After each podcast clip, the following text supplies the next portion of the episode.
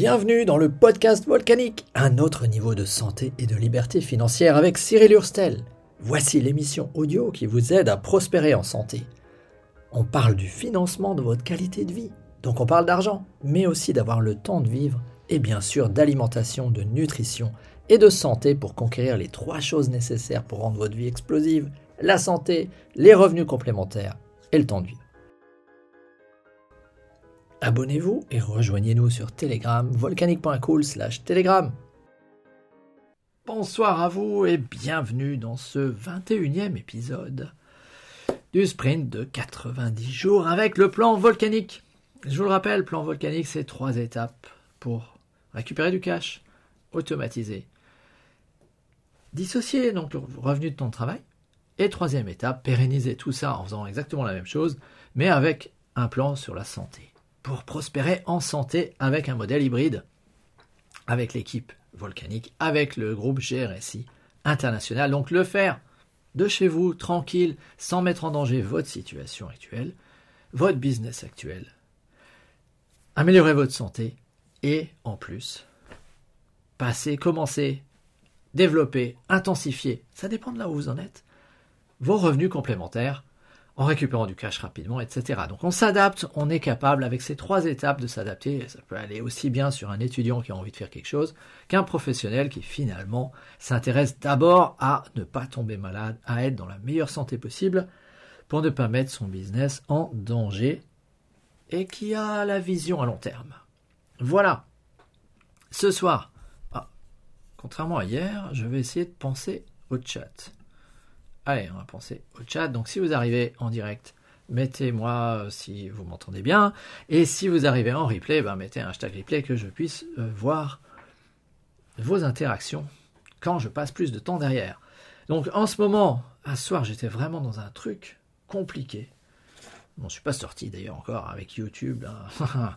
Très pénible. Ça m'a fait penser à un thème que je voulais vous partager depuis longtemps, qui est comment devenir une personne ressource. Parce que là, j'avais un problème et je me dis, bah tiens, ça serait le moment de faire appel à quelqu'un qui sait faire pour le faire à ma place. Bon, là, je suis en train de mettre les mains dedans, donc je suis obligé de m'y mettre. Mais ça serait beaucoup plus facile d'appeler quelqu'un à l'aide. Ça serait beaucoup plus facile de confier cette tâche à quelqu'un d'autre, surtout si ce n'est pas une des tâches dans lesquelles j'excelle. Donc, on a besoin de personnes ressources autour de nous. On a besoin de gens qui sont meilleurs que nous. Et si vous, vous, si vous êtes capable de vous entourer de gens qui sont meilleurs que vous, vous allez bien réussir dans le genre de business qui m'intéresse moi et dont je fais la promotion. Des business où finalement tu aides des gens qui sont meilleurs que toi à découvrir une opportunité, à en faire quelque chose et à atteindre leurs objectifs. Et finalement, ils t'aident toi. Tu les aides, ils t'aident toi. C'est le principe. Tu aides les autres. Et ça, c'est une personne ressource. Tu as des gens, tu as envie de les avoir dans ton réseau.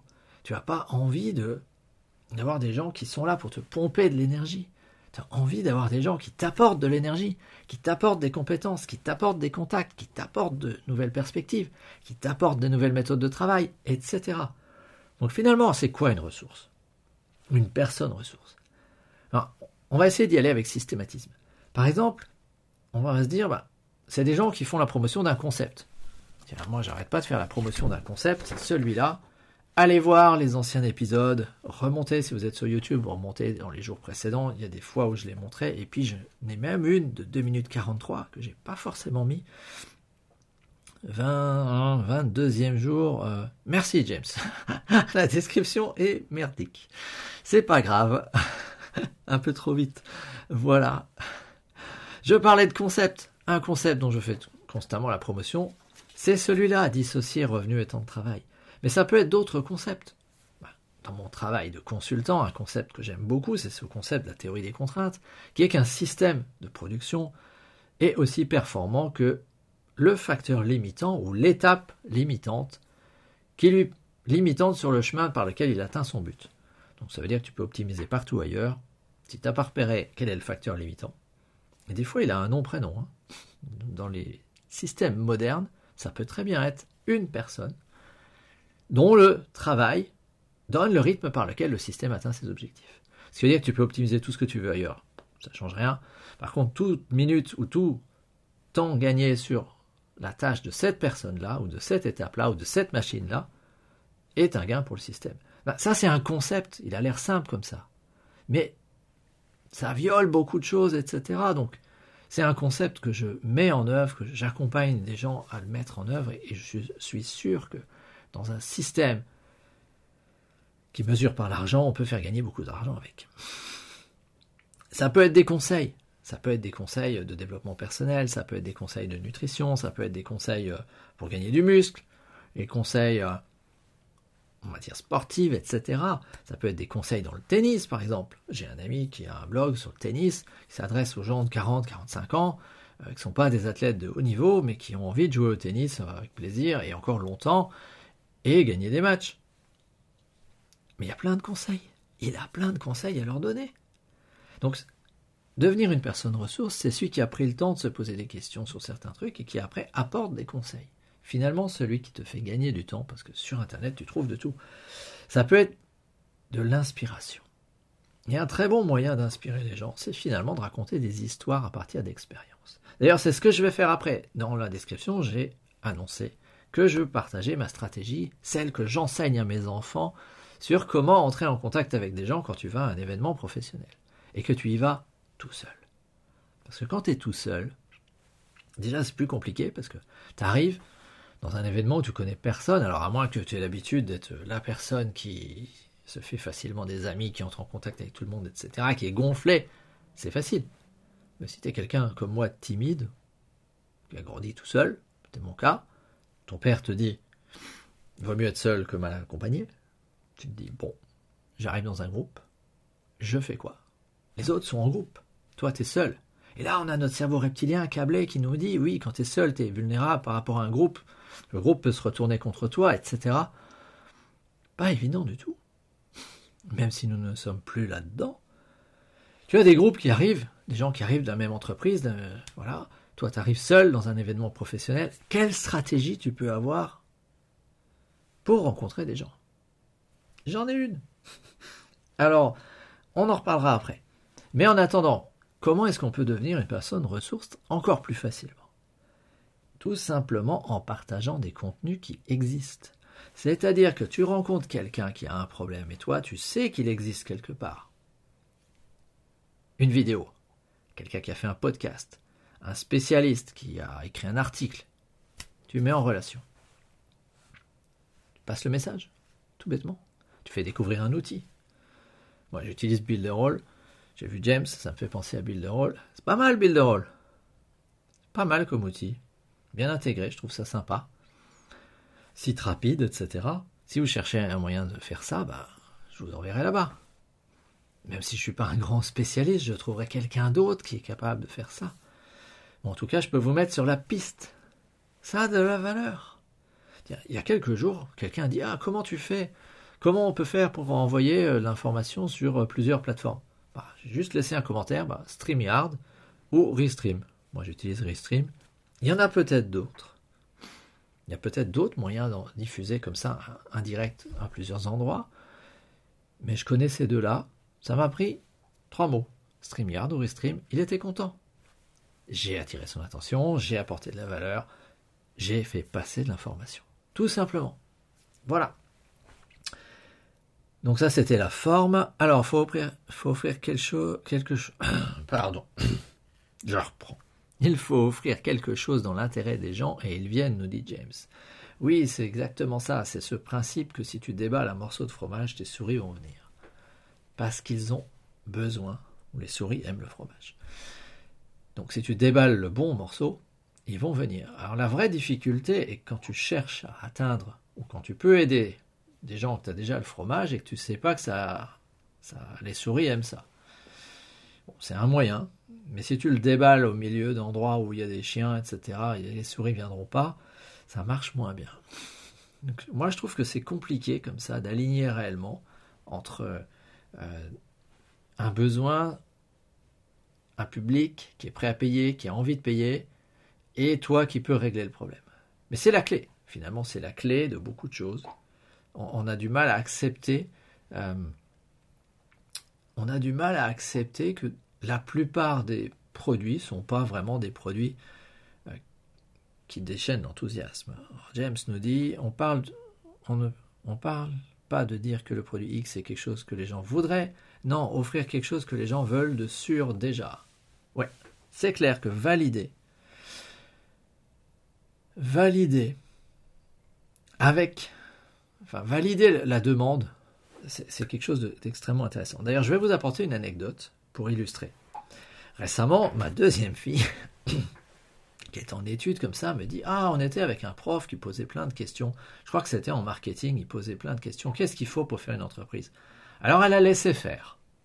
Elle a laissé ses camarades s'exprimer, bla bla. Qu'est-ce qu'il faut absolument pour une entreprise? Alors ça y allait avec tout un tas de trucs techniques, des statuts juridiques, des, euh, voilà, des locaux, etc. Et puis à la fin, elle a fait euh, des clients. oui, il faut des clients. C'est bien plus important que le reste. Si tu as les clients, le reste suivra. Si t'as pas de clients, on se moque de tout. Donc oui, trouver les clients, trouver des clients vite, trouver les premiers clients vite, comprendre ce qu'ils ont dans la tête et répéter, voilà. Donc j'étais fier d'avoir des réflexes. Enfin, j'étais fier d'avoir transmis un certain nombre de savoirs qui l'ont amené, un, à se taire, laisser les autres parler, et puis deux, intervenir au bon moment, avec quelque chose de pertinent. Donc j'étais très fier de ça. Tout ça, ça veut dire aussi que tu es capable d'écouter. Je crois que ça, c'est quelque chose d'important. Pour devenir une personne ressource, nous avons besoin d'écouter les autres, ou de repérer qu'ils ont un besoin, de repérer qu'on pourrait les aider. Finalement, de faire passer leur intérêt avant le nôtre. Et ça, c'est très compliqué.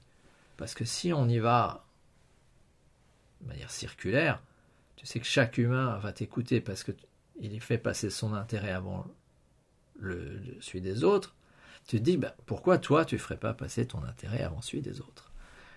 Et finalement, c'est à nous de rompre ce cercle vicieux et de se dire je vais faire passer mon intérêt avant le, enfin l'intérêt des autres avant le mien, et ça va me permettre de les aider.